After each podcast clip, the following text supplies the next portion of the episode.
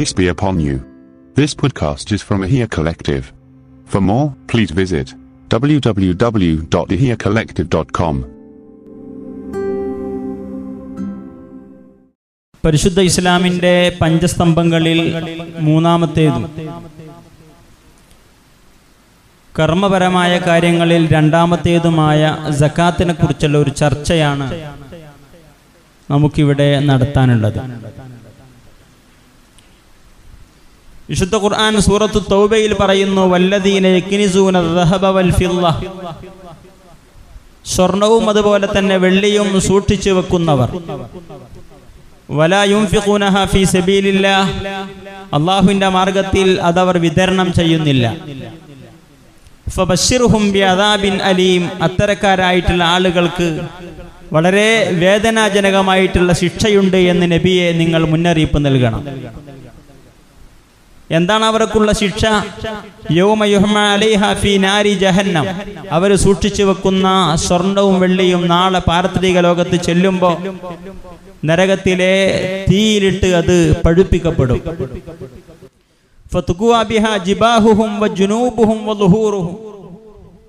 ശേഷം പഴുത്ത് പാകമായിട്ടുള്ള ആ സ്വർണത്തിന്റെയും വെള്ളിയുടെയും നിധികളെ ഉപയോഗപ്പെടുത്തി അള്ളാഹു സുബഹാനഹുവത്ത ആല അത് സൂക്ഷിച്ചു വെച്ചവരുടെ ശരീരഭാഗങ്ങളിൽ മുഴുവനും ചൂടുവെക്കുമെന്ന് ശേഷം അവരോട് പറയപ്പെടും മഹാദ മാ കുന്തും തക്നിസൂൻ ഇതാണ് ദുന്യാവിൽ വെച്ച് നിങ്ങൾ ചെലവഴിക്കാതെ സൂക്ഷി സൂക്ഷിച്ചു വെച്ചിട്ടുള്ള സ്വർണത്തിന്റെയും വെള്ളിയുടെയും ഒക്കെ നിധികളെന്ന് രണ്ട് തരം സക്കാത്താണ് നമുക്ക് പരിചയപ്പെടുത്തി തന്നിട്ടുള്ളത് ഒന്ന് ശരീരവുമായി ബന്ധപ്പെട്ട സക്കാത്തും രണ്ടാമത്തേത് സമ്പത്തുമായി ബന്ധപ്പെട്ട സക്കാത്തുമാണ് ശരീരവുമായി ബന്ധപ്പെട്ട സക്കാത്ത് സക്കാത്തുൽ ഫിത്തർ എന്ന പേരിലാണ് അറിയപ്പെടുന്നത് ഫിത്തർ സക്കാത്ത് പരിശുദ്ധ റമദാൻ അവസാനിച്ച് ചൊവ്വാൽ ആരംഭിക്കുന്നതോടുകൂടെയാണ് ഫിത്തർ സക്കാത്ത് നമുക്ക് നിർബന്ധമാകുന്നത് ത്തിന്റെയും നാഥൻ തൻ്റെ ചെലവിൽ കഴിയുന്ന എത്ര അംഗങ്ങളുണ്ടോ ആ അംഗങ്ങളുടെ എണ്ണം പരിഗണിച്ചിട്ടാണ് ഫിത്തർ സക്കാത്ത് കൊടുക്കേണ്ടത് ഫിത്തർ സക്കാത്തിന്റെ വിശദമായിട്ടുള്ള മസലകളിലേക്ക് ഞാൻ ഈ സമയത്ത് കടക്കാൻ ആഗ്രഹിക്കുന്നില്ല കാരണം വിഷയം ഒരുപാട് നീണ്ടുപോകും ഒറ്റ കാര്യം മാത്രം സൂചിപ്പിക്കുകയാണ് ഫിത്തർ സക്കാത്ത് കൊണ്ട് അള്ളാഹു സുബാനഹുവത്താല ലക്ഷ്യം വെക്കുന്നത് സക്കാത്തിന്റെ അവകാശികളായിട്ടുള്ള ആളുകൾക്ക് പെരുന്നാൾ ദിനത്തിലും തുടർന്നുള്ള ദിവസങ്ങളിലും വയറ് നിറക്കാൻ ആവശ്യമായിട്ടുള്ള ആഹാരം ലഭ്യമാക്കുക എന്നതാണ് അതുകൊണ്ട് തന്നെ നമ്മളൊക്കെ അംഗീകരിച്ചു പോരുന്ന പിൻപറ്റി വരുന്ന ഷാഫി കർമ്മശാസ്ത്രം പറയുന്നത് ഫിത്തർ സക്കാത്തായിട്ട് നമ്മൾ കൊടുക്കേണ്ടത് ഭക്ഷണ പദാർത്ഥമായിട്ടുള്ള അരിയാണ് എന്ന് എന്തുകൊണ്ട് അരി തന്നെ നൽകണം അരിയല്ലാത്ത മറ്റു വല്ല വസ്തുക്കളുമാണ് നമ്മൾ സക്കാത്തിന്റെ അവകാശികളായിട്ടുള്ള ആളുകൾക്ക് ഫിത്തർ സക്കാത്തിന്റെ രൂപത്തിൽ നൽകുന്നതെങ്കിൽ അന്നത്തെ ദിവസം അവർ പട്ടിണി കിടക്കാനുള്ള സാധ്യതയുണ്ട് സാധ്യതയുണ്ട് എന്ന് ഇസ്ലാം കാണും അതായത് കടം കൊണ്ട് വലഞ്ഞൊരു മനുഷ്യനാണെങ്കിൽ നമ്മുടെ വീട്ടിലെ പത്താളുകൾക്കുള്ള ഫിത്തർ സക്കാത്ത് വാങ്ങാൻ ആവശ്യമായ അരിയുടെ പണം നമ്മൾ കൊടുത്താൽ ആ സാധുവായ മനുഷ്യൻ ഒരുപക്ഷെ കിട്ടിയ പൈസ ഉപയോഗപ്പെടുത്തി കടം വീട്ടാൻ സാധ്യതയുണ്ട് ഫിത്തർ സക്കാത്തിന്റെ മസാലകൾ കൂടുതൽ വിശദമായി ഞാൻ പറയുന്നില്ല രണ്ടാമത്തെ സക്കാത്ത് സക്കാത്തുൽ മാല് അഥവാ സമ്പത്തിന്റെ സക്കാത്ത് നമ്മുടെ ഇടയിൽ സമ്പത്തിന്റെ സ്രോതസ്സുകളായിട്ട് പരിഗണിക്കപ്പെടുന്ന ഒരുപാട് വസ്തുക്കളുണ്ട് എന്നാൽ ആ വസ്തുക്കളുടെ കൂട്ടത്തിൽ വളരെ പ്രധാനപ്പെട്ട സുപ്രധാനമായിട്ടുള്ള എട്ട് വസ്തുക്കളിലാണ് സമ്പത്തിന്റെ സക്കാത്തുള്ളത് ഈ എട്ട് വസ്തുക്കളിൽ മാത്രമേ ജക്കാത്ത് എന്ന് പറയുന്ന സമ്പത്തുമായി ബന്ധപ്പെട്ടിട്ടുള്ള നിർബന്ധ ബാധ്യത നമ്മൾ നിർവഹിക്കേണ്ടതുള്ളൂ പിന്നെ ജക്കാത്തിന് പുറമെ വേറെയും പല ബാധ്യതകളുമുണ്ട് സമയമുണ്ടെങ്കിൽ നമുക്ക് പറയാം ഏതൊക്കെയാണ് എട്ട് വസ്തുക്കൾ എട്ട് വസ്തുക്കൾ ഒന്ന് സ്വർണമാണ് ജക്കാത്ത് വരുന്ന എട്ട് വസ്തുക്കളിൽ ഒന്നാമത്തേത് സ്വർണം രണ്ട് വെള്ളി മൂന്നാമത്തേത് ആട് നാല് മാട് മാടെന്ന് പറഞ്ഞാൽ പശു പോത്ത് എരുമ കാള തുടങ്ങിയ ജീവികൾ അഞ്ചാമത്തേത് ഒട്ടകം പിന്നെ പഴങ്ങളുടെ കൂട്ടത്തിൽ മനുഷ്യൻ കൃഷി ചെയ്യുന്ന പഴങ്ങളുടെ കൂട്ടത്തിൽ മുന്തിരിയും അതുപോലെ തന്നെ കാരക്കയും പിന്നെ മുഖ്യ ആഹാരത്തിന് വേണ്ടി അവർ കൃഷി ചെയ്യുന്ന ഭക്ഷ്യധാന്യം നമ്മുടെ നാടുകളിൽ ഇന്ന് ഭക്ഷ്യധാന്യമായി നമ്മൾ ഉപയോഗിക്കുന്നത് അരിയാണ് അരി അല്ലെങ്കിൽ നെല്ല് ഗോതമ്പ് ബാർലി പോലെയുള്ള മുഖ്യ ആഹാരത്തിന് വേണ്ടി ഉപയോഗിക്കുന്ന ഭക്ഷ്യധാന്യം ഈ എട്ട് വസ്തുക്കളിലാണ് ജക്കാത്ത് നൽകാൻ അള്ളാഹുവിന്റെ റസൂൽ സല്ലാഹു അലൈഹി വസ്ലമ തങ്ങൾ സഹാബത്തിനോട് കൽപ്പിച്ചത് എന്നാണ് ഇതല്ലാത്ത വസ്തുക്കളും അന്നത്തെ കാലത്ത് കൃഷി ചെയ്തിരുന്നു ഇതല്ലാത്ത ജീവികളെയും അന്നത്തെ കാലത്ത് മനുഷ്യന്മാർ വളർത്തിയിരുന്നു പക്ഷെ ഈ എട്ടെണ്ണത്തിനപ്പുറമുള്ള വസ്തുക്കളിൽ നിന്ന് ജക്കാത്ത് സ്വീകരിക്കാത്തത് കൊണ്ട് ജക്കാത്ത് ഈ എട്ടെണ്ണത്തിൽ പരിമിതമായി എന്ന് മഹാന്മാരായിട്ടുള്ള കർമ്മശാസ്ത്ര പണ്ഡിതന്മാർ വിശദീകരിച്ചിട്ടുണ്ട് ഇനി ഈ എട്ട് വസ്തുക്കൾ നമ്മൾ നമ്മുടെ ജീവിതവുമായി ബന്ധപ്പെടുത്തി നോക്കുമ്പോൾ ഇതിൽ നമ്മൾ പറഞ്ഞ ഭക്ഷ്യധാന്യം നമ്മൾ ഇന്ന് കൃഷി ചെയ്തുണ്ടാക്കുന്നില്ല ഉണ്ടാക്കുന്ന ആളുകളുണ്ടെങ്കിൽ തന്നെ വളരെ പരിമിതമായിരിക്കും അപ്പൊ അതിനെക്കുറിച്ചുള്ള കണക്ക് തൽക്കാലം ഞാൻ ഇവിടെ സമയം വളരെ പരിമിതമായതുകൊണ്ട് അവതരിപ്പിക്കുന്നില്ല പിന്നുള്ളത് മുന്തിരിയും അതുപോലെ തന്നെ കാരക്കയുമാണ് അതും നമ്മളിവിടെ കൃഷി ചെയ്യുന്നില്ല പിന്നെ പറഞ്ഞത് ഒട്ടകമാണ് നമ്മൾ വളർത്തുന്നില്ല മാട് നമ്മൾ വളരെ പരിമിതമായിട്ടുള്ള എണ്ണങ്ങളെ വളർത്തുന്നുള്ളൂ ജക്കാത്ത് വരുന്ന അത്ര മാടിനെ നമ്മൾ വളർത്തുന്നില്ല അതുപോലെ തന്നെ ജക്കാത്ത് കൊടുക്കണമെങ്കിൽ ചില നിബന്ധനകളുണ്ട് ആ നിബന്ധനകളൊത്ത വളർത്തു മൃഗങ്ങൾ നമ്മളെടുത്തില്ല ആടും അങ്ങനെ തന്നെ അപ്പൊ എട്ടെണ്ണം നമ്മൾ പറഞ്ഞെങ്കിലും ഇന്ന് നമ്മൾ പരിഗണിക്കേണ്ടത് ഒന്ന് സ്വർണവും മറ്റൊന്ന് വെള്ളിയുമാണ് ഇവ രണ്ടുമല്ലാത്ത ബാക്കിയുള്ള വസ്തുക്കളിലൊന്നും നമ്മളുമായി ഇന്ന് നേർക്ക് നേരെ സക്കാത്ത് ബന്ധപ്പെടുന്നില്ല എന്ന് ചുരുക്കം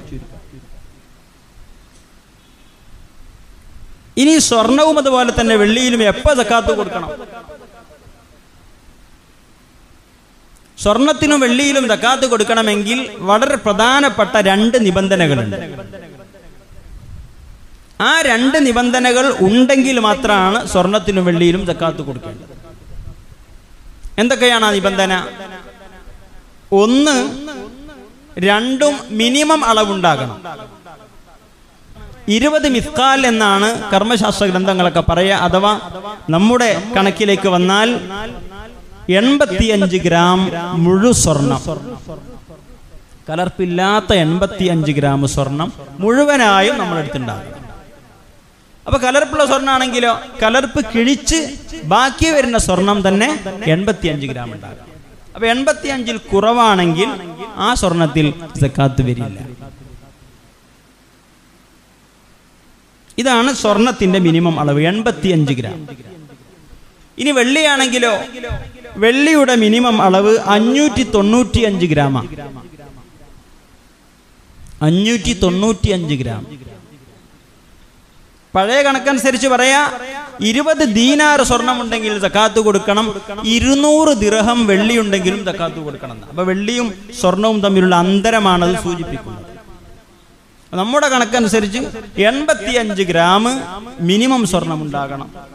വെള്ളിയാണെങ്കിൽ മിനിമം അഞ്ഞൂറ്റി അഞ്ച് ഗ്രാം വെള്ളി ഉണ്ടാകണം ഇതാണ് ഒന്നാമത്തെ നിബന്ധന ഇനി ഇങ്ങനെ എൺപത്തിയഞ്ച് ഗ്രാം സ്വർണം ഉണ്ടായാൽ ഉടൻ തന്നെ തക്കാത്ത് കൊടുക്കണോ അഞ്ഞൂറ്റി അഞ്ച് ഗ്രാം വെള്ളി കിട്ടുമ്പോഴേക്ക് തക്കാത്ത് കൊടുക്കണോ വേണ്ട ഇത്രയും സ്വർണം അല്ലെങ്കിൽ ഇത്രയും വെള്ളി ഒരു ഹിജറ വർഷം മുഴുവനായി നമ്മൾ നമ്മുടെ കൈവശം സൂക്ഷിച്ചിരിക്കണം നമ്മുടെ ഉടമസ്ഥതയിൽ ഇത്രയും സ്വർണം അല്ലെങ്കിൽ ഈ കണക്ക് വെള്ളി നമ്മുടെ ഉടമസ്ഥതയിൽ ഒരു വർഷം ഉണ്ടായിരിക്കണം കൊടുക്കേണ്ടത് എത്രയാണ് വെള്ളിയാണെങ്കിലും സ്വർണമാണെങ്കിലും സൂക്ഷിച്ചതിൻ്റെ രണ്ടര ശതമാനമാണ് വർഷം തികയുമ്പോൾ ജക്കാത്തായിട്ട് കൊടുക്കേണ്ടത് എൺപത്തിയഞ്ച് ഗ്രാം സൂക്ഷിച്ചാൽ അതിൻ്റെ രണ്ടര ശതമാനം അതിൻ്റെ മുകളിൽ എത്ര സൂക്ഷിച്ചാലും അഞ്ഞൂറ് ഗ്രാമാണ് ഒരാൾ സൂക്ഷിച്ചത് സ്വർണം എങ്കിൽ അഞ്ഞൂറ് ഗ്രാം സ്വർണത്തിൻ്റെ രണ്ടര ശതമാനം ജക്കാത്ത് കൊടുക്കണം ഇനി ഇതിൻ്റെ കൂട്ടത്തിൽ നമ്മൾ മനസ്സിലാക്കേണ്ട അല്ലെങ്കിൽ പലർക്കും ഉണ്ടാകുന്ന ഒരു സംശയമാണ് നമ്മളിപ്പോ ഈ പറഞ്ഞത് വെള്ളി സ്വർണ്ണ ആഭരണങ്ങളെ കുറിച്ചാണോ ഞാനിവിടെ പറയുന്ന മസാലകളൊക്കെയും ഷാഫി മദ്ഹബ് അനുസരിച്ചുള്ള മസാലകളാണ് ബഹുമാനപ്പെട്ട ഇമാമുന ഷാഫി റഹ്മത്തുല്ലാഹി അലൈഹി വിശുദ്ധ ഖുർആാനിന്റെയും അതുപോലെ തന്നെ നബ്സല്ലാഹു അലൈഹി വസ്ലാമ തങ്ങളുടെ വചനത്തിന്റെയും മഹാന്മാരായിട്ടുള്ള സഹാബത്തിന്റെ ഫത്തുവകളുടെയും വെളിച്ചത്തിൽ അദ്ദേഹം ഗവേഷണം നടത്തി സമൂഹത്തിന് സമർപ്പിച്ചതാണ് അദ്ദേഹത്തിന്റെ മധുഹബ് ആ മധുഹബിൽ പറയുന്നതനുസരിച്ചാണ് നമ്മൾ ഈ വിഷയം ഇവിടെ ചർച്ച ചെയ്യുന്നത് അപ്പൊ ഞാൻ ഈ പറഞ്ഞ സ്വർണം ഞാൻ ഈ പറഞ്ഞ വെള്ളി കൊണ്ട് ഉദ്ദേശിക്കുന്നത് ആവരണമല്ലാത്ത സ്വർണവും വെള്ളിയാണ് സ്വർണത്തിന്റെയും വെള്ളിയുടെയും ആവരണത്തെക്കുറിച്ച് ഷാഫി മദഹബ് പറയുന്നത് എന്താ ഹലാലായ ആഭരണമാണോ അതിൽ സക്കാത്ത് കൊടുക്കണ്ട ഹലാലായ ആഭരണമാണോ സക്കാത്ത് കൊടുക്കണ്ട മഹതിയായ ആയിഷ ബി റലിയല്ലാഹു താലാനഹയുടെ കൈവശം ആഭരണമുണ്ടായിരുന്നു ഷെഫീഉന റസൂലുല്ലാഹി സല്ലാഹു അലൈഹി വസല്ലമ തങ്ങൾ അവരോട് സക്കാത്ത് കൊടുക്കാൻ പറയുകയോ അവർ കൊടുക്കുകയോ ചെയ്തതായി രേഖയില്ല അതുകൊണ്ട് സക്കാത്ത് കൊടുക്കേണ്ട ഹലാലായ ആഭരണത്തിൽ എന്നതാണ് ബഹുമാനപ്പെട്ട ഇമാമുന ഷാഫി റഹ്മത്തുല്ലാഹി അലിഹിയുടെ വീക്ഷണം എന്നാൽ ഹനഫി മധബ് ഹനഫി മദഹബിൽ സ്വർണത്തിൽ സക്കാത്തുണ്ട് എന്ന വിഷയത്തിൽ ആഭരണം ആഭരണമല്ലാത്തത് എന്ന ഇല്ല എന്നാണ് സ്വർണമാണോ എൺപത്തിയഞ്ച് ഗ്രാമോ അതിൽ കൂടുതലുണ്ടോ ജക്കാത്ത് കൊടുത്തിരിക്കണം ആഭരണമാണെങ്കിലും കൊടുക്കണം ആഭരണം അല്ലെങ്കിലും കൊടുക്കണം എന്നതാണ് ഹനഫി മദ്ഹബ് ഷാഫി മദ്ഹബ് പ്രകാരം ആഭരണങ്ങളെ മൂന്ന് രൂപത്തിലാ ഒന്ന് ഹലാലായ ആഭരണം രണ്ട് കറാഹത്തുള്ള ആഭരണം മൂന്ന് ഹറാമായ ആഭരണം ഇതിലെ ഹലാലായ ആഭരണത്തിന് സക്കാത്ത് കൊടുക്കേണ്ടതാണ് കറാഹത്തുള്ള ആഭരണത്തിലും തക്കാത്ത് കൊടുക്കണം ഹറാമുള്ള ആഭരണത്തിലും തക്കാത്ത് കൊടുക്കണം ഹലാലായ ആഭരണം എന്ന് പറഞ്ഞാൽ നമുക്കൊക്കെ അറിയുന്നത് പോലെ സ്വർണ്ണാഭരണം സ്ത്രീകൾക്ക് മാത്രമേ ധരിക്കാവൂ പുരുഷന്മാർക്ക് സ്വർണ്ണാഭരണം ധരിക്കാനേ പാടില്ല വെള്ളിയാണെങ്കിൽ പുരുഷനെ സംബന്ധിച്ചിടത്തോളം വേണമെങ്കിൽ വെള്ളിയുടെ മോതിരം ആകാം അതിനപ്പുറമുള്ള വെള്ളി ആഭരണവും പുരുഷന് ധരിക്കാൻ പാടില്ല അപ്പൊ ഹലാലായ ആഭരണം എന്ന് പറഞ്ഞാൽ അതുകൊണ്ട് ഉദ്ദേശിക്കുന്നത് നമ്മുടെ സമുദായത്തിലെ സ്ത്രീകൾക്ക് ധരിക്കാൻ പറ്റുന്ന ആഭരണം സ്ത്രീകൾക്ക് എപ്പോഴും ആഭരണം ധരിക്കാൻ പറ്റുക മിതമായ അളവിൽ ഒരു സ്ത്രീക്ക് ഭംഗി കിട്ടാൻ ആവശ്യമായിട്ടുള്ള അളവിൽ സ്വർണം ഉപയോഗിച്ചുണ്ടാക്കിയ ആഭരണം അത് ഹലാലായ ആഭരണം പക്ഷെ അതൊക്കെ മിതമായ അളവ് സ്വർണം ഉപയോഗിച്ചുണ്ടാക്കിയതായിരിക്കണം മിതവും അതുപോലെ തന്നെ അമിതവും പരിഗണിക്കൽ എങ്ങനെ ഈ ആഭരണം കണ്ടാൽ ഈ പെണ്ണിന് ഭംഗിയാണോ കിട്ടുന്നത് എങ്കിൽ അത് മിതമാണ് ഈ ആഭരണം അമിതമായ സ്വർണം ഉപയോഗിച്ചുണ്ടാക്കി അത് ശരീരത്തിൽ ധരിച്ചാൽ അലങ്കോലമാണ് തോന്നുന്നതെങ്കിൽ അത് അനാവശ്യമായിട്ടുള്ള അനുവദനീയമല്ലാത്ത ആഭരണമാണ് ഇതാണ് ഷാഫി മധബ് ഭംഗിക്കും അഭംഗിക്കുമുള്ള മാനദണ്ഡമായി കൊടുത്തിട്ടുള്ളത് അവർ ഉദാഹരണം പറയുന്നത് ഒരു സ്ത്രീ അവളുടെ കാലിൽ അവൾക്ക് പാദസരം ധരിക്കാം അനുവദനീയ പക്ഷെ അവൾ കാലിൽ ധരിച്ച പാദസരം നൂറ് പവനിൽ അധികമുണ്ടെങ്കിൽ കിതാബിൽ പറഞ്ഞ കൃത്യം കണക്ക് നൂറ്റി ആറ് പവൻ അഥവാ ഇരുന്നൂറ് ദീനാർ എന്നാ പറഞ്ഞിട്ടുണ്ട് നൂറ്റി ആറ് പവൻ ഉപയോഗിച്ച് ഒരു പാദസരം മാത്രം ഉണ്ടാക്കിയാൽ ആ പെണ്ണിനെ സംബന്ധിച്ചിടത്തോളം കാലിൽ ധരിക്കുന്ന ആ പാദസരം കൊണ്ട് ഭംഗിയല്ല ഉണ്ടാകുക കാലിൽ ചെറിയ ഒരു ചങ്ങലൊക്കെ ചുറ്റിയതുപോലെ തോന്നും അത് അഭംഗിയ നേരെ മറിച്ച് നൂറ് പവന്റെ സ്വർണം ഉപയോഗപ്പെടുത്തി ശരീരത്തിലെ ഓരോ അവയവങ്ങളിലേക്കും ചെറിയ ചെറിയ അളവിലുള്ള ആഭരണങ്ങൾ ഉണ്ടാക്കിയാൽ അത് കാണുമ്പോൾ ഭംഗിയുണ്ടാകും അപ്പൊ നൂറ് പവൻ ഉപയോഗിച്ച് ശരീരത്തിലെ എല്ലാ അവയവങ്ങളിലേക്കും ചെറിയ ചെറിയ ആഭരണങ്ങൾ ഉണ്ടാക്കിയാൽ അതിന് കുഴപ്പമില്ല അത് അനുവദനീയ അപ്പോൾ അനുവദനീയമായതെന്ന് പറഞ്ഞാൽ ഒരു പെണ്ണിന് അത് ധരിച്ചാൽ ഭംഗിയാണ് കിട്ടുന്നത് എങ്കിൽ അത് അനുവദനീയമാണ് അതിൽ സക്കാത്തില്ല കുറച്ച് അഭംഗി ഉണ്ടെങ്കിൽ അത് കറാഹത്തുള്ള ആഭരണ കുറച്ച് അഭംഗി ഉണ്ടെങ്കിൽ അത് കറാഹത്തുള്ള ആഭരണ സക്കാത്ത് കൊടുക്കണം നല്ല അഭംഗി ഉണ്ടെങ്കിൽ അത് ഹറാമുള്ള ആഭരണമാണ് എന്തായാലും സക്കാത്ത് കൊടുക്കണം ഇതാണ് ഈ വിഷയത്തിൽ ഷാഫി മദഹബിന്റെ കാഴ്ചപ്പാട് ഇനി ഹറാമുള്ള വേറൊരു ആഭരണമാണ് ഒരു പുരുഷനെ ധരിക്കാൻ വേണ്ടി കൊണ്ടുവന്ന് വെച്ച ആഭരണമാണെങ്കിൽ അല്ലെങ്കിൽ ഒരു പുരുഷൻ ധരിച്ചു കൊണ്ടിരിക്കുന്ന ആഭരണമാണെങ്കിൽ അത് ഹറാമാണ് പുരുഷൻ സ്വർണ്ണാഭരണം തീരെ ധരിക്കാൻ പാടില്ല അതുകൊണ്ട് നമ്മൾ നേരത്തെ സൂചിപ്പിച്ച എൺപത്തി അഞ്ച് ഗ്രാമോ അതിൽ കൂടുതലോ ഉണ്ടെങ്കിൽ ആ പുരുഷനും സക്കാത്ത് കൊടുക്കണം ഇനി ഇപ്പൊ സ്വർണം പറഞ്ഞു വെള്ളി പറഞ്ഞു അതുമായി ബന്ധപ്പെട്ട ആഭരണത്തെക്കുറിച്ച് നമ്മൾ പറഞ്ഞു അപ്പൊ നമ്മൾ ആകെ പറഞ്ഞ എട്ട് വസ്തുക്കളിലാണ് സക്കാത്ത് എന്ന് അതിലെ സ്വർണവും വെള്ളിയുമാണ് ഇന്ന് നിലനിൽക്കുന്നത് എന്ന് നമ്മൾ പറഞ്ഞു ഇനി സ്വർണത്തിനും വെള്ളിക്കും നബ്സല്ലാഹു അലഹി വസ്ലമ തങ്ങൾ ജീവിച്ച കാലത്ത് രണ്ട് സ്വഭാവങ്ങൾ ഉണ്ടായി രണ്ട് സ്വഭാവങ്ങൾ രണ്ട് സ്വഭാവങ്ങളിൽ ഒന്ന് ഈ പറഞ്ഞതുപോലെ സ്വർണത്തിന്റെ വസ്തുക്കൾ ഉപയോഗിക്കുന്ന അല്ലെങ്കിൽ സ്വർണത്തിന്റെ കട്ടിയും കോയിനും സൂക്ഷിക്കുന്ന ഒരു സ്വഭാവം രണ്ട് വസ്തുക്കൾ കൈവശപ്പെടുത്താൻ വേണ്ടിയിട്ട് നാണയമായി ഉപയോഗിക്കുന്ന രീതി അത് സ്വർണത്തിനുണ്ടായിരുന്നു അതാണ് ശരിക്ക് ദീനാർ എന്ന് പറഞ്ഞാൽ സ്വർണത്തിന്റെ കറൻസി എന്നാണ് അതുകൊണ്ട് ഉദ്ദേശിക്കുന്നത് ദിർഹം എന്ന് പറഞ്ഞാൽ വെള്ളിയുടെ കറൻസി എന്നാണ് അതുകൊണ്ട് ഉദ്ദേശിക്കുന്നത് എന്നാൽ കാലങ്ങൾക്ക് ശേഷം സ്വർണവും അതുപോലെ തന്നെ വെള്ളിയും കറൻസി ഉണ്ടാക്കാൻ വേണ്ടി ഉപയോഗിക്കുന്ന സംവിധാനം പിൽക്കാലത്ത് ലോകത്തിന് എടുത്തുപോയി ഇന്ന് നമ്മൾ കുവൈത്തിന്റെ ദീനാർ എന്ന് പറഞ്ഞാലും പോയി നോക്കുമ്പോൾ കിട്ടുന്നത് സ്വർണത്തിന്റെ ദീനാറല്ല കടലാസ് ദീനാറാണ് കിട്ടുക അപ്പൊ ഈ കടലാസ് പണം ലോകത്തിൽ പ്രചാരം നേടിയതിന്റെ ശേഷം ജീവിച്ച മഹാഭൂരിപക്ഷം വരുന്ന പണ്ഡിതന്മാരും പറയുന്നത് ഇവ രണ്ടും പഴയ കാലത്ത് സ്വർണത്തിന്റെ കറൻസിയും വെള്ളിയുടെ കറൻസിയും ഉള്ള സ്ഥാനത്താണ് ഇന്ന് കടലാസിന്റെ ഈ പറഞ്ഞ നാണയങ്ങൾ നിലനിൽക്കുന്നത് അന്നത്തെ കാലത്ത് സ്വർണത്തിന്റെയും വെള്ളിയുടെയും കറൻസി കൊടുത്ത് എന്തൊക്കെ നമുക്ക് വാങ്ങാൻ പറ്റിയിരുന്നോ അതെല്ലാം വാങ്ങാൻ ഇന്ന് നമ്മൾ പേപ്പർ നോട്ടുകളാണ് ഉപയോഗിച്ചു കൊണ്ടിരിക്കുന്നത് അപ്പം അതുകൊണ്ട് സ്വർണത്തിന്റെയും വെള്ളിയുടെയും വസ്തുക്കളുടെ വിലയായി ഗണിക്കപ്പെടുക എന്ന അവസ്ഥ കറൻസി നോട്ടിന് കിട്ടിയത് കൊണ്ട് കറൻസി നോട്ടിൽ സക്കാത്ത് കൊടുക്കണമെന്ന് ഭൂരിപക്ഷം പണ്ഡിതന്മാരും വിശദീകരിക്കുന്നു ആ അടിസ്ഥാനത്തിൽ ഇന്ന് നമ്മൾ ഉപയോഗിച്ചു കൊണ്ടിരിക്കുന്ന കറൻസിയിലും നമ്മൾ സക്കാത്ത് കൊടുക്കണം അപ്പൊ സ്വർണത്തിൽ രണ്ട് നിബന്ധന നമ്മൾ പറഞ്ഞത് എൺപത്തിയഞ്ച് ഉണ്ടാവണം ഒരു വർഷം സൂക്ഷിക്കണം വെള്ളിയിലും രണ്ട് നിബന്ധനയാണ് പറഞ്ഞത് അഞ്ഞൂറ്റി തൊണ്ണൂറ്റി അഞ്ച് ഉണ്ടാകണം ഒരു കൊല്ലം സൂക്ഷിക്കണം അതേ അവസ്ഥയിൽ കറൻസി നോട്ടിലും രണ്ട് നിബന്ധനയുണ്ടാകും എന്താ രണ്ട് നിബന്ധന ഒന്ന് നേരത്തെ സൂചിപ്പിച്ചതുപോലെ മിനിമം അളവ് കറൻസി നമ്മുടെ കൈവശം ഉണ്ടാകണം രണ്ട് ഇത് കൈവശപ്പെടുത്തിയതിന്റെ ശേഷം ഹിജറ കലണ്ടർ പ്രകാരം ഒരു വർഷം പൂർത്തിയാകും അപ്പൊ എത്രയാ കറൻസിയുടെ മിനിമം അളവ്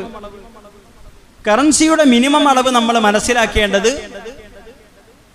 എത്ര കറൻസി കൊടുത്താലാണ് വെള്ളിയുടെ മിനിമം അളവായ അഞ്ഞൂറ്റി അഞ്ച് നമുക്ക് കൈവശപ്പെടുത്താൻ പറ്റുക അതാണ് കറൻസിയുടെ മിനിമം അപ്പൊ അഞ്ഞൂറ്റി അഞ്ച് ഗ്രാം വെള്ളി വാങ്ങണമെങ്കിൽ എത്ര ഇന്ത്യൻ രൂപ കൊടുക്കണം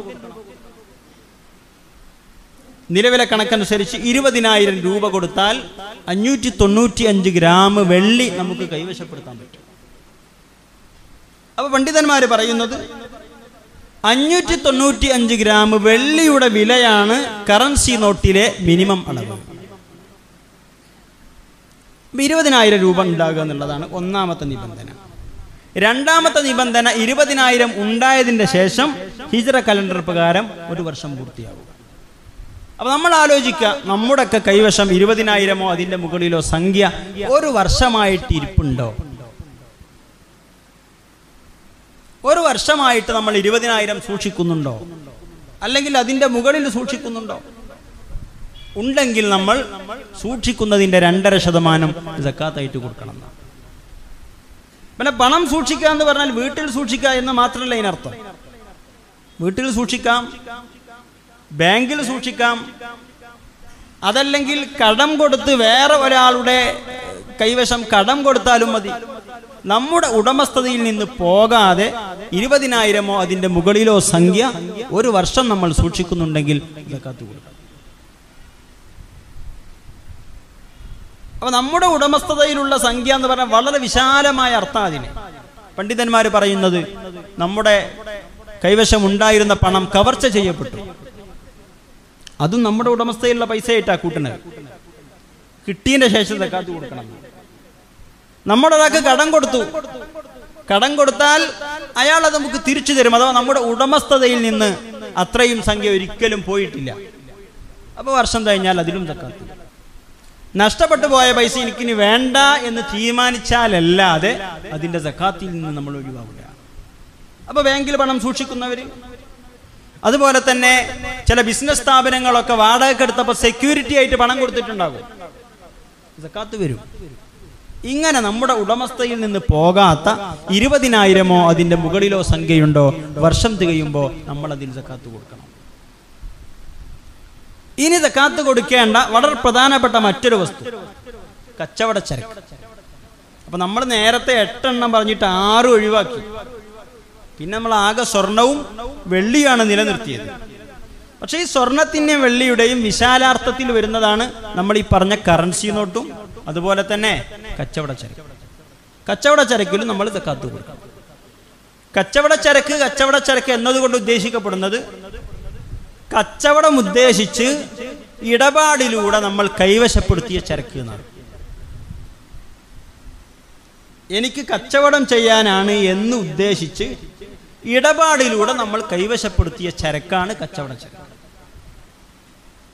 അപ്പൊ നമുക്ക് പരമ്പരാഗതമായി കിട്ടിയ ഒരു ഭൂമി ആ ഭൂമി വിൽക്കാൻ നമ്മൾ തീരുമാനിച്ചു ആ ഭൂമിയുടെ മുന്നിൽ റോഡിലേക്ക് അഭിമുഖമായി നമ്മൾ എഴുതി വെച്ചു വിൽക്കാനുള്ളത് അപ്പൊ ആ ഭൂമി വിൽക്കാനുള്ളതാ അങ്ങനെ വിൽക്കാനാണ് എന്ന് തീരുമാനിച്ചിട്ട് ഒരു വർഷം കഴിഞ്ഞു ആ ഭൂമിക്ക് കൊടുക്കണോ വേണ്ട എന്തുകൊണ്ട് ആ ഭൂമി കച്ചവടം ചെയ്യണമെന്ന് ഉദ്ദേശിച്ച് ഇടപാടിലൂടെ കൈവശപ്പെടുത്തിയതല്ല അതവർക്ക് പരമ്പരാഗതമായി കിട്ടിയതാണ് നേരെ മറിച്ച് വേറൊരു ഭൂമി വിൽക്കാനുണ്ട് എന്ന് അറിഞ്ഞപ്പോൾ നമ്മൾ അന്വേഷിച്ച് തേടി പിടിച്ചു വിലയൊക്കെ പറഞ്ഞു നമ്മൾ ആ ഭൂമി വാങ്ങി വാങ്ങുന്നത് എന്തിനാ കൂടുതൽ വില വരുമ്പോൾ മറിച്ച് വിൽക്കാനാണ് എന്ന് കരുതിയിട്ട് നമ്മളൊരു ഭൂമി വാങ്ങിയാൽ വർഷം തികയുമ്പോൾ ആ ഭൂമിയുടെ പേരിലും നമ്മളിത് കാത്തുകൊടുക്കും ആ ഭൂമി കച്ചവടക്കാർ നമ്മുടെ ഇടയിൽ ഉണ്ടാവും പലചരക്ക് കച്ചവടക്കാരുണ്ടാവും പോട്ടെ സ്കൂളിന്റെ ഒക്കെ മുന്നിൽ ചെറിയ പെട്ടിക്കട വെച്ച് മിഠായി വിൽക്കുന്ന ആളുകളുണ്ടാവും ഏത് കച്ചവടമാണെങ്കിലും ചരക്ക് കച്ചവടം ഉദ്ദേശിച്ച് വാങ്ങിയതാണോ കൊല്ലം തികയുമ്പോ ആ ചരക്കിൽ സക്കാത്ത് വരുന്നുണ്ടോ എന്ന് നമ്മൾ പ്രത്യേകം പരിശോധിക്കണം എന്താണ് എപ്പോഴാണ് കച്ചവട ചരക്കിൽ സക്കാത്ത് കൊടുക്കുക കച്ചവടം തുടങ്ങിയിട്ട് കൊല്ലം തികയുന്ന ഡേറ്റിന് ആ കച്ചവട സ്ഥാപനത്തിൽ വിൽപ്പന ചരക്കായിട്ട് എന്തൊക്കെയുണ്ടോ അത് മുഴുവനും നമ്മൾ വിലക്കെട്ടണം അഥവാ സ്റ്റോക്ക് എടുക്കുക ഒരു പലചരക്ക് കടയാണെങ്കിൽ അവിടെ വിൽപ്പനയ്ക്ക് വേണ്ടി കൊണ്ടുവന്ന് വെച്ചിട്ടുള്ള ചരക്കുകൾ എത്ര തുകക്കുണ്ട് എന്ന് നമ്മൾ പരിശോധിക്കണം നമ്മൾ നേരത്തെ സൂചിപ്പിച്ചതുപോലെ ഇരുപതിനായിരം രൂപക്കുള്ള ചരക്കുണ്ടെങ്കിൽ അല്ലെങ്കിൽ ഇരുപതിനായിരത്തിന് മുകളിൽ എത്ര സംഖ്യക്കുള്ള ചരക്കുണ്ടെങ്കിലും ഉള്ള സംഖ്യയുടെ രണ്ടര ശതമാനം നമ്മൾ കാത്തു കൊടുക്കണം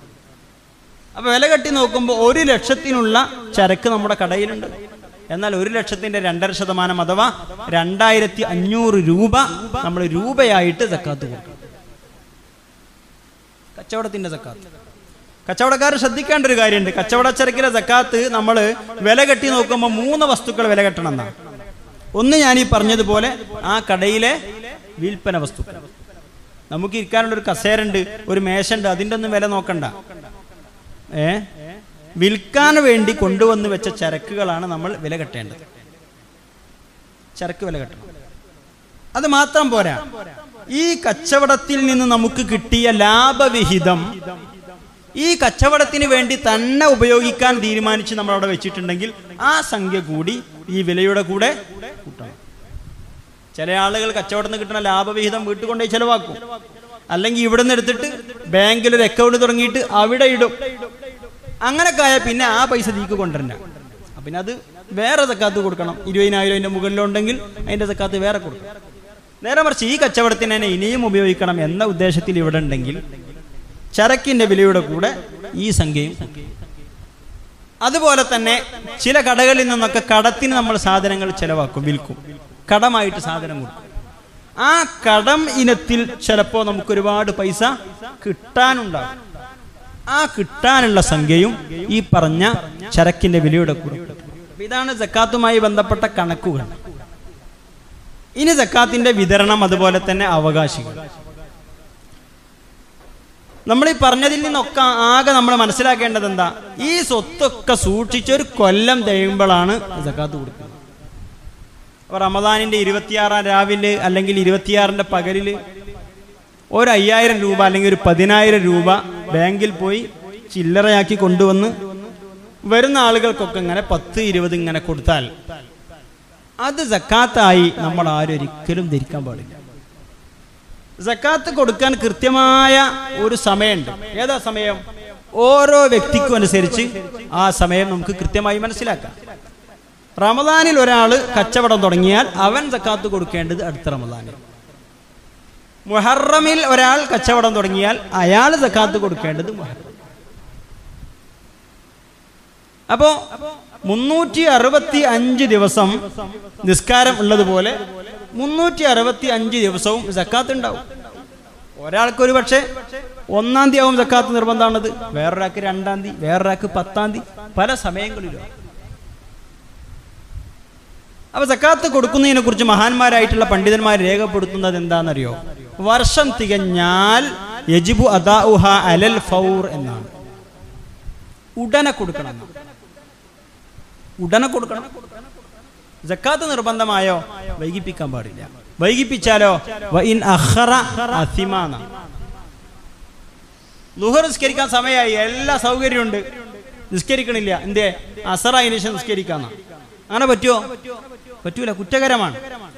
അപ്പൊ ഒരു കാരണവുമില്ലാതെ നിർബന്ധമായ ജക്കാത്ത് കൊടുക്കാതെ വൈകിപ്പിച്ചാൽ കുറ്റകരമാണ് എന്ന് കർമ്മശാസ്ത്ര പണ്ഡിതന്മാർ രേഖപ്പെടുത്തുക ഇനി അങ്ങനെ ഒരാൾ വൈകിപ്പിച്ചു കുറ്റകരമാണ് കുറ്റകരമായിട്ടുള്ള ഒരു കാര്യം ഒരാൾ ചെയ്തു അങ്ങനെ ഇരിക്കെ അവന്റെ സ്വത്ത് മൊത്തം അപഹരിക്കപ്പെട്ടാൽ അല്ലെങ്കിൽ നശിച്ചു പോയാൽ ഇവന്റെ ബാധ്യതയിൽ നിന്ന് ഒരിക്കലും ഈ സക്കാത്ത് വിഹിതം ഒഴിവാകൂല അപ്പൊ എത്ര കാലവും ജീവിച്ചാലും പിന്നെ അവൻ എത്ര ഫക്കീറായി മാറിയാലും പഴയ കാലത്ത് കൊടുക്കാനുള്ള സക്കാത്തുണ്ടോ അത് കൊടുത്തേ മതിയാകൂ എന്ന് കർമ്മശാസ്ത്ര പണ്ഡിതന്മാർ വിശദീകരിക്കുന്നുണ്ട് അപ്പം ഇതൊരിക്കലും നമ്മളിൽ നിന്ന് ഒഴിവായി പോകുന്ന ഒരു ബാധ്യതയല്ല ഇനി സക്കാത്തിന്റെ വിതരണം എങ്ങനെയാണ് നടത്തേണ്ടത് ജക്കാത്ത് വിതരണത്തിന് മൂന്ന് രീതിയാണ് മൂന്ന് രീതി നമ്മുടെ ആളുകൾ പലപ്പോഴും തക്കാത്ത് കൊടുക്കുന്നുണ്ടാവും പക്ഷെ കുറ്റമറ്റ രൂപത്തിലാകുന്നില്ല കുറ്റമറ്റ രൂപത്തിലല്ലാതെ തക്കാത്ത് കൊടുത്താൽ അതൊരു കേവലം റിലീഫ് അല്ലെങ്കിൽ അതൊരു സാധു സംരക്ഷണം എന്ന അവസ്ഥയിലേക്ക് അത് പരിമിതപ്പെട്ടു പോകും സക്കാത്തിനെ കുറിച്ച് നമ്മൾ മനസ്സിലാക്കേണ്ടത് സാധുക്കളെ സഹായിക്കാനുള്ള ഒരു പദ്ധതി എന്ന് മാത്രമല്ല അത് രണ്ടാമത്തെ സ്ഥാനമാണ് സക്കാത്തിനെ കുറിച്ച് നമ്മൾ ഒന്നാമതായി മനസ്സിലാക്കേണ്ടത് ഇതൊരു ഇബാദത്താണ് എന്നാണ് അതിന് ഷർത്തുണ്ടാവും ഫർദുണ്ടാവും സുന്നത്തുണ്ടാവും മര്യാദകളുണ്ടാവും ഒക്കെ പാലിച്ച് നിർവഹിച്ചാലേ ഇബാദത്ത് ശരിയാവുള്ളൂ അപ്പൊ അതുകൊണ്ട് ജക്കാത്ത് വിതരണത്തിന് കർമ്മശാസ്ത്ര പണ്ഡിതന്മാർ നമുക്ക് വിശദീകരിച്ച് തന്നത് മൂന്ന് രീതികളാണ്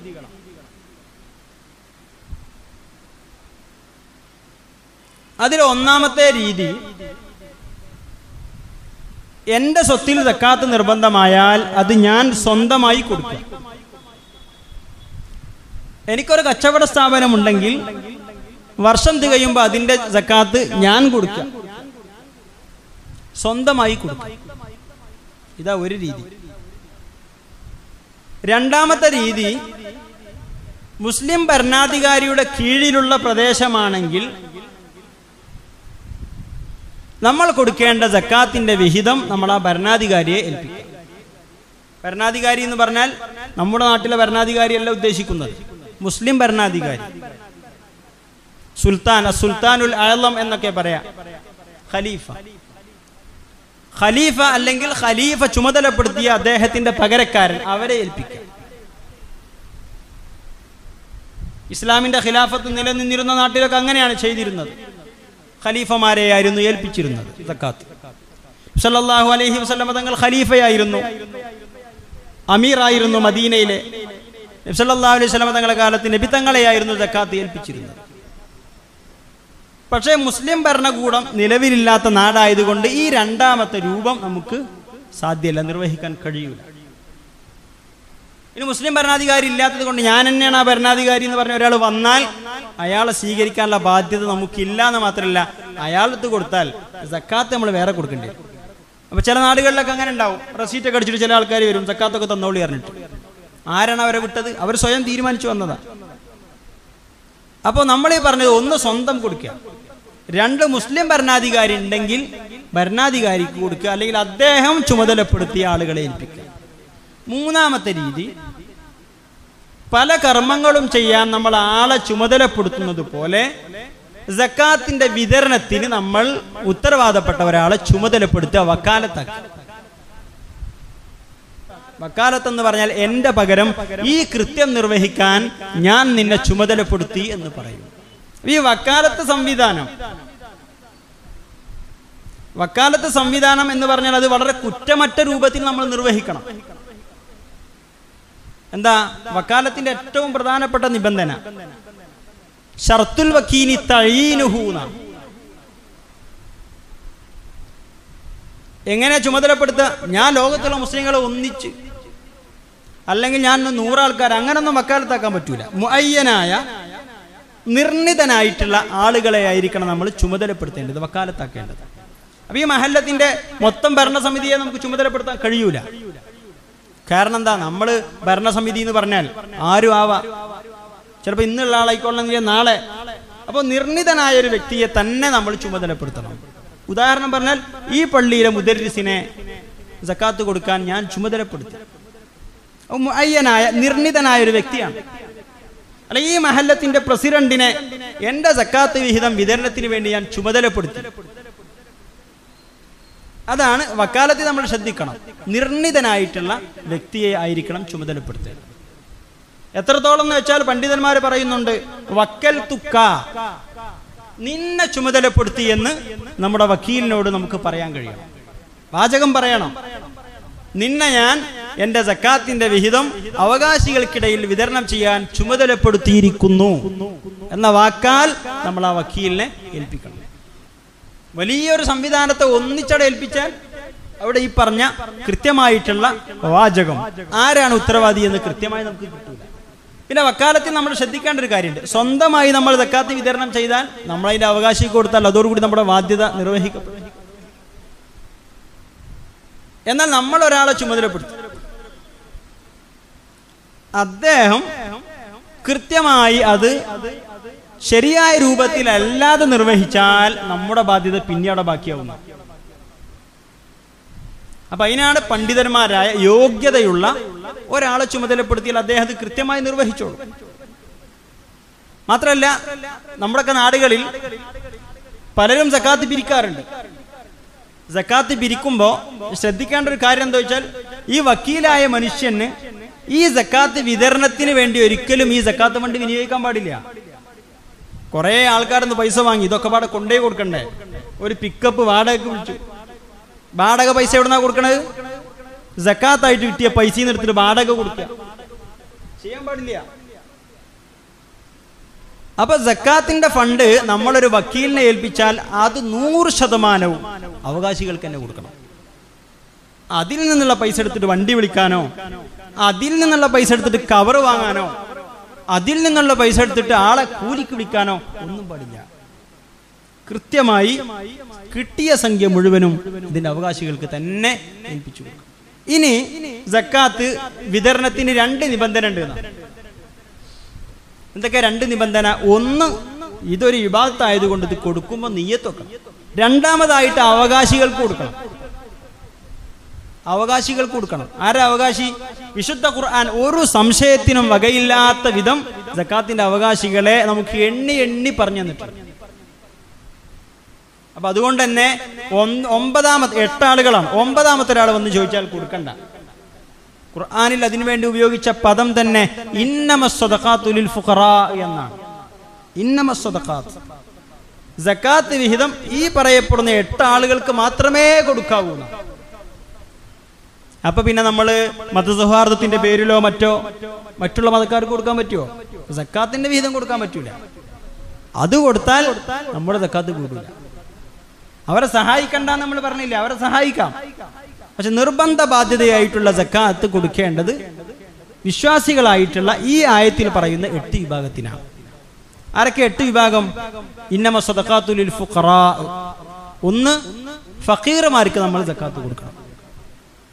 ഫക്കീർ എന്ന് പറഞ്ഞാൽ ജീവിക്കാൻ ആവശ്യമായതിൻ്റെ നാൽപ്പത് ശതമാനമേ മാക്സിമം അധ്വാനിച്ചാൽ അല്ലെങ്കിൽ തൊഴിലെടുത്താൽ അല്ലെങ്കിൽ ഉള്ള വരുമാനം ഉപയോഗപ്പെടുത്തിയാൽ കിട്ടുള്ളൂ അപ്പൊ ആയിരം രൂപ ആവശ്യമുണ്ടെങ്കിൽ മാക്സിമം എത്രയേ കിട്ടൂ നാനൂറ് രൂപ കിട്ടൂ ചിലപ്പോൾ മുന്നൂറ് ചിലപ്പോൾ ഇരുന്നൂറ് ഇവരാണ് ഫക്കീർ പരമദരിദ്രനാണ് അത്തരക്കാരായ ആളുകൾക്ക് ജക്കാത്തിന് അവകാശമുണ്ട് രണ്ടാമത്തെ വിഭാഗം മിസ്കീൻ മിസ്കീന്മാർ എന്ന് പറഞ്ഞാൽ അവർക്ക് ഇവരെക്കാൾ സ്ഥിതി മെച്ച ആയിരം രൂപ ആവശ്യമുണ്ടെങ്കിൽ മാക്സിമം കഠിനാധ്വാനം ചെയ്താൽ ഒരു എഴുന്നൂറ് രൂപ വരെയൊക്കെ എത്തും അവർ മിസ്കീന്മാരാ നമ്മൾ ശ്രദ്ധിക്കേണ്ട ഒരു കാര്യമുണ്ട് പലപ്പോഴും നമ്മുടെയൊക്കെ നാടുകളിൽ ജീവിക്കുന്ന ഫക്കീർമാർക്ക് എന്തെങ്കിലുമൊക്കെ കിട്ടും നേരെ മറിച്ച് ചോദിക്കാൻ പ്രയാസപ്പെടുന്ന ആരും പരിഗണിച്ചു കൊടുക്കാത്തൊരു വിഭാഗമാണ് നമ്മുടെയൊക്കെ നാടുകളിലുള്ള മിസ്കീന്മാർ അവസ്ഥ കണ്ട കുഴപ്പമില്ല എന്ന് തോന്നുന്നു നമുക്ക് അവർ വളരെ പ്രയാസപ്പെടുന്നവരാ മിസ്കീനുമാർക്കും ജക്കാത്തിന്റെ വിഹിതം കൊടുക്കണം പിന്നെ മൂന്നാമത്തെ വിഭാഗം വല്ല ജക്കാത്ത് പിരിക്കാൻ ജക്കാത്തിന്റെ കണക്കെഴുതാൻ ജക്കാത്ത് വീതം വെക്കാൻ ജക്കാത്ത് വിതരണം ചെയ്യാനൊക്കെ മുസ്ലിം ഭരണാധികാരി ചുമതലപ്പെടുത്തുന്ന ആളുകൾ ജക്കാത്തിന്റെ ഉദ്യോഗസ്ഥർ ജക്കാത്തിന്റെ ഉദ്യോഗസ്ഥന്മാർ മുസ്ലിം ഭരണകൂടമുള്ള സ്ഥലത്ത് മാത്രമേ ഇവരുണ്ടാവൂ ഈ ഉദ്യോഗസ്ഥന്മാരെ ഖലീഫ ഏൽപ്പിച്ചതാ സക്കാത്തി പിരിക്കണീന്റെ പേരിൽ ഖജനാവിൽ നിന്ന് അവർക്ക് കൂലിയൊന്നും കൊടുക്കണില്ല ശമ്പളമില്ല അവർക്ക് അപ്പൊ സക്കാത്തിൽ നിന്ന് ഒരു വിഹിതം അവർക്ക് വേണ്ടി നീക്കാം അതാണ് ആമിൽ സക്കാത്തിന്റെ ഉദ്യോഗസ്ഥന്മാർ നാലാമതായിട്ട് വൽ മുഅല്ലഫത്തി ഖുലൂബ് എന്ന് പറഞ്ഞാൽ ഇസ്ലാമിലേക്ക് കടന്നു വന്നിട്ടുണ്ട് പക്ഷേ ഈമാൻ വിശ്വാസം കണ്ട് ശക്തമായിട്ടില്ല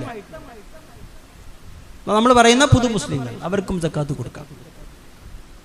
ഈ നാല് വിഭാഗത്തിനൊരു പ്രത്യേകത ഉണ്ട് ഈ നാല് വിഭാഗത്തിനും സക്കാത്തിന്റെ വിഹിതം കിട്ടിയാൽ എന്ത് ആവശ്യത്തിൽ ഉപയോഗിക്കാം അവർക്ക് സ്വന്തം ഉടമസ്ഥതയിലേക്ക് ഈ സക്കാത്ത് ഫണ്ടിനെ കൊണ്ടുവരാം ആയത്തിന്റെ ഒരു രീതി അങ്ങനെ ഇന്നമ സ്വതക്കാത്തു ലിൽ ഫുഖറ അത് ഉള്ളതാണ് ജക്കാത്ത് വിഹിതം ഫക്കീറിനുള്ളതാണ് മിസ്കീനുള്ളതാണ് ജക്കാത്തിന്റെ ഉദ്യോഗസ്ഥന്മാർക്കും ഉള്ളതാണ് പുതു മുസ്ലിങ്ങൾക്കും ഉള്ളതാണ് ഉള്ളതാണെന്ന് പറഞ്ഞാൽ അവർക്കത് ഏത് ആവശ്യത്തിനും ചെലവാക്കാം കടം വീട്ടാനെടുക്ക ചെലവിനെടുക്ക വീട് വെക്കാനെടുക്ക മക്കളെ കെട്ടി ഏത് ആവശ്യത്തിനും ഈ ആദ്യത്തെ നാലാളുകൾക്ക് ജക്കാത്ത് ഫണ്ട് വിനിയോഗിക്കാവുന്നതാണ് ഇനി പറയുന്ന നാലാൾക്കാരുണ്ട്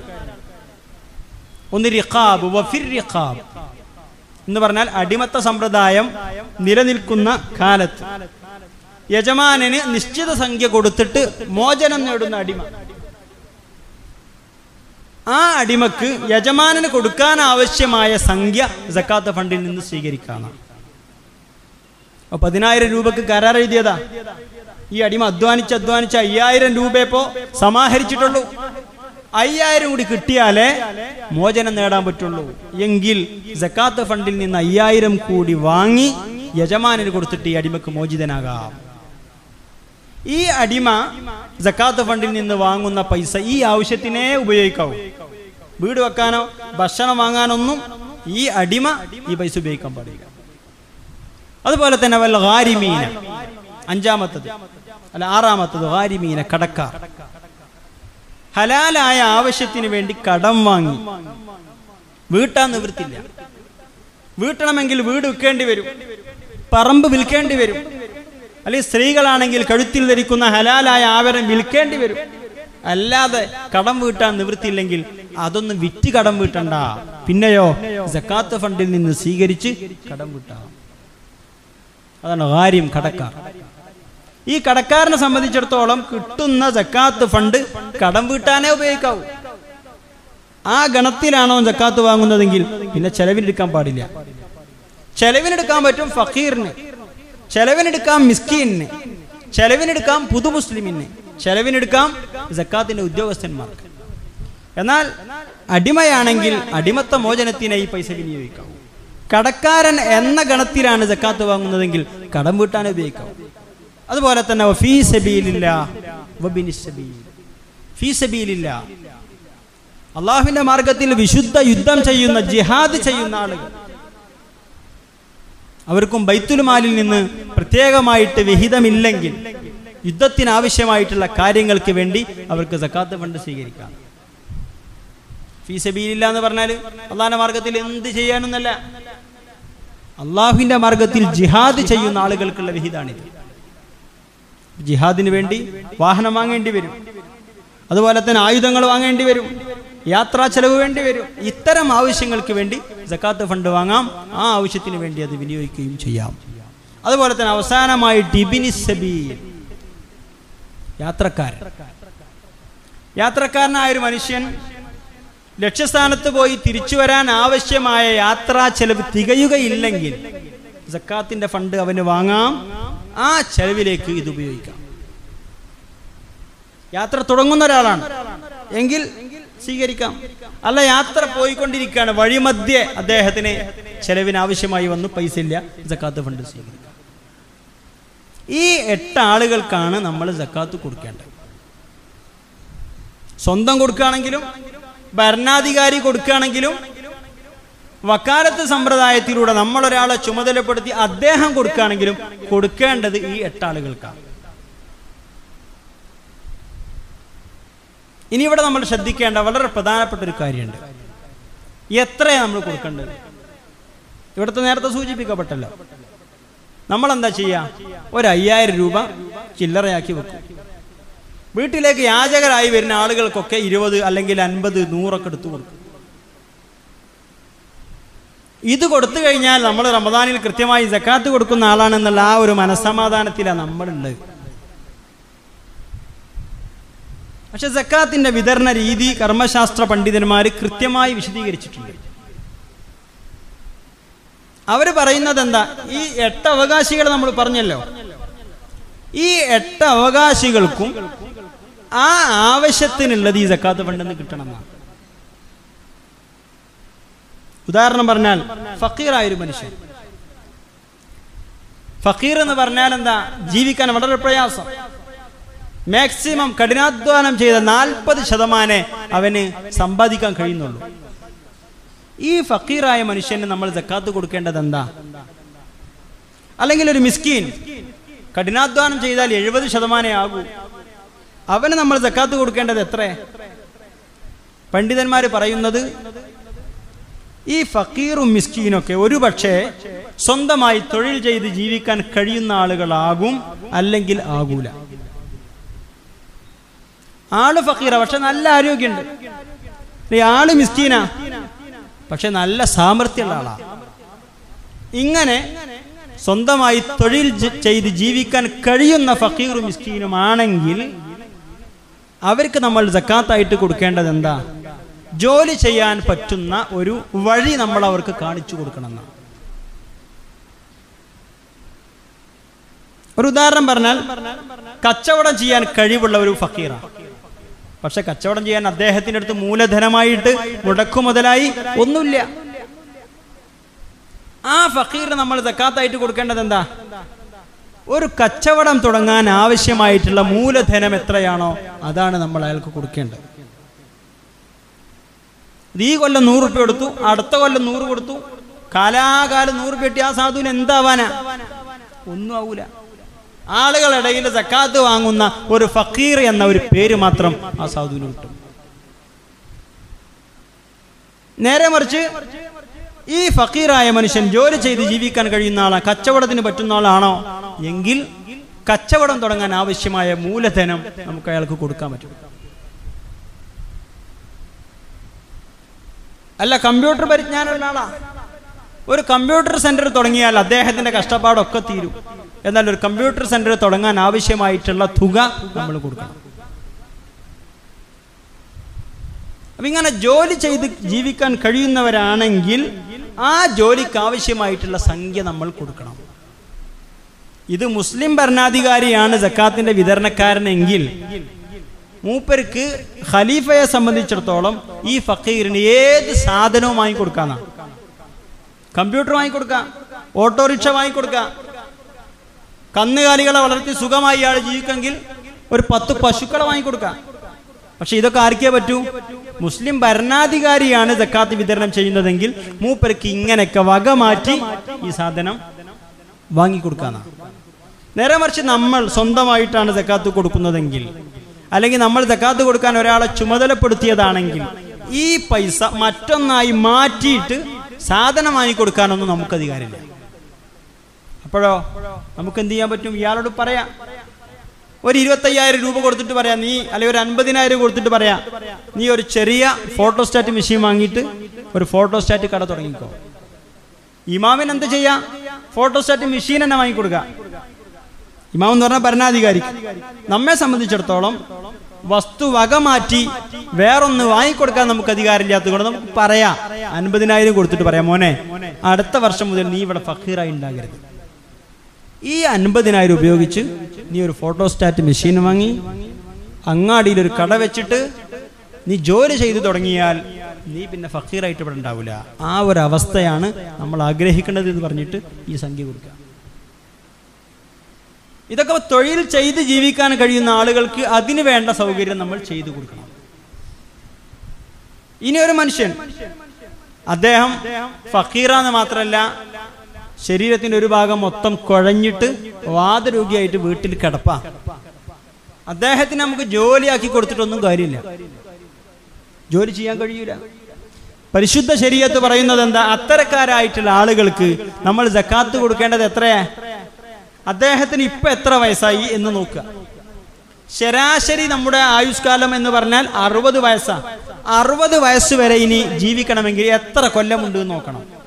അപ്പൊ ഇയാൾക്ക് ഇപ്പൊ നാൽപ്പത് വയസ്സായി എന്ന് സങ്കല്പിക്കുക ഇനി ഇരുപത് വർഷം ജീവിക്കാൻ അദ്ദേഹത്തിന് എന്ത് വേണം അത് കൊടുക്കണം നൂറ് ഇരുന്നൂറ് അഞ്ഞൂറ് അല്ല കൊടുക്കേണ്ടത്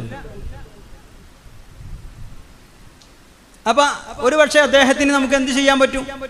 വിജയകരമായി നടക്കുന്ന ഒരു കടയിൽ വലിയൊരു സംഖ്യ കൊടുത്തിട്ട് ഇയാളോട് പറയാം നിങ്ങൾ ആ കടയിൽ ഒരു ഷെയർ തുടങ്ങി സ്വന്തം നിങ്ങൾക്ക് കച്ചവടം ചെയ്യാൻ പറ്റൂല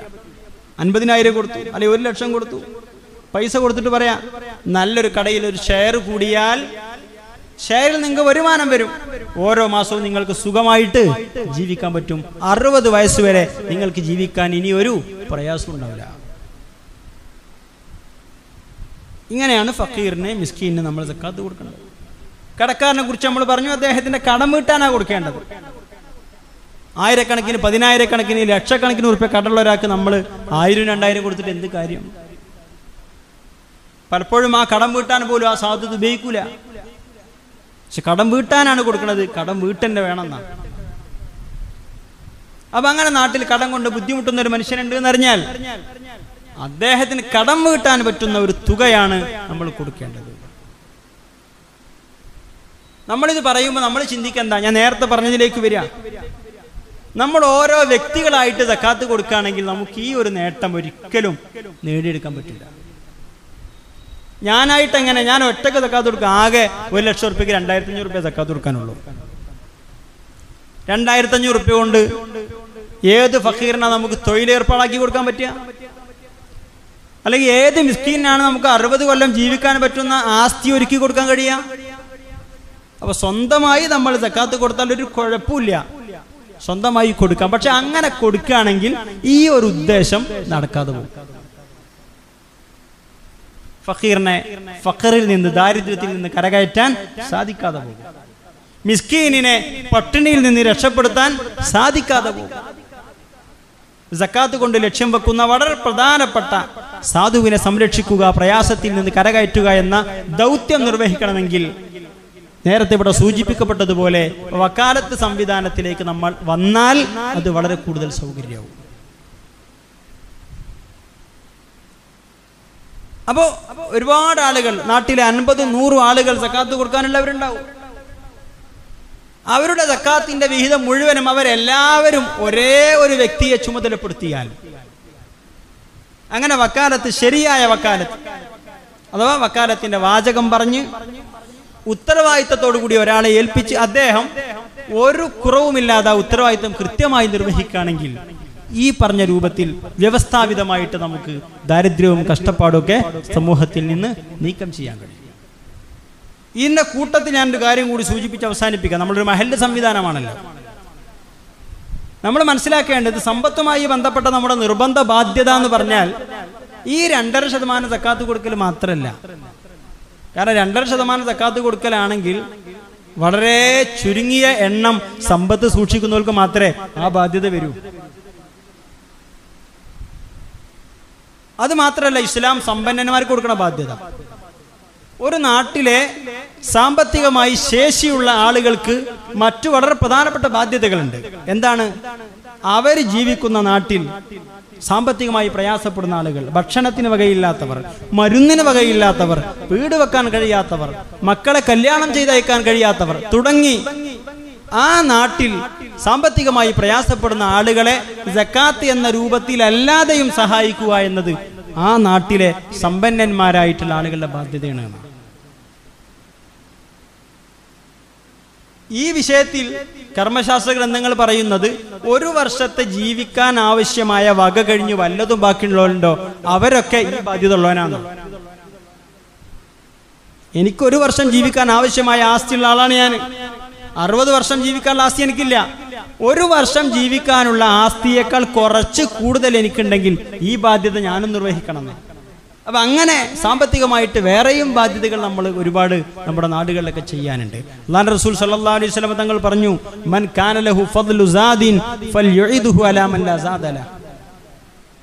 ആർക്കെങ്കിലും ആവശ്യത്തിൽ കവിഞ്ഞ ഭക്ഷണമുണ്ടെങ്കിൽ ഭക്ഷണമില്ലാത്ത ആൾ നമ്മുടെ നാട്ടിലുണ്ടോ അവന് ഭക്ഷണം നമ്മൾ കൊടുത്തോളണം നമ്മുടെ അടുത്ത് ആവശ്യത്തിലധികം ഭക്ഷണം ഉണ്ടെങ്കിൽ അതുപോലെ തന്നെ മൻ കാനലഹു ഫദ്ലു മർക്കബിൻ ഫൽ യുഇദുഹു അലാമല്ല മർക്കബല ആവശ്യത്തിലധികം വാഹനമുള്ളവരുണ്ടോ ആവശ്യ വാഹനമില്ലാത്ത ആൾക്ക് കൊടുക്കാൻ തയ്യാറാകണമെന്ന് ഷഫീഉന റസൂലുല്ലാഹി അപ്പൊ അലൈഹി അപ്പോൾ സാമ്പത്തികമായ ബാധ്യതകൾ ഒരുപാടുണ്ട് അതിലേറ്റവും പ്രധാനപ്പെട്ട നമ്മളിൽ നിന്ന് ഒരിക്കലും ഒഴിവായി പോകാത്ത ബാധ്യതയാണ് ജക്കാത്ത് എന്ന് മാത്രം അപ്പൊ അതുകൊണ്ട് അതിന്റെ കണക്കുകൾ കൃത്യമായി കൂട്ടി ഞാനത് കൊടുക്കാനുള്ള ആളാണോ എന്ന് കൃത്യമായി പഠിച്ച് മനസ്സിലാക്കി അതിൻ്റെ അവകാശികൾക്ക് അത് കൃത്യമായി എത്തിക്കാനുള്ള സംവിധാനങ്ങൾ നമ്മൾ ഉപയോഗപ്പെടുത്തി മുന്നോട്ട് പോകണം അള്ളാഹു സുബാനഹുവ തായാല തോഫീക്ക് നൽകി അനുഗ്രഹിക്കുമാറാകട്ടെ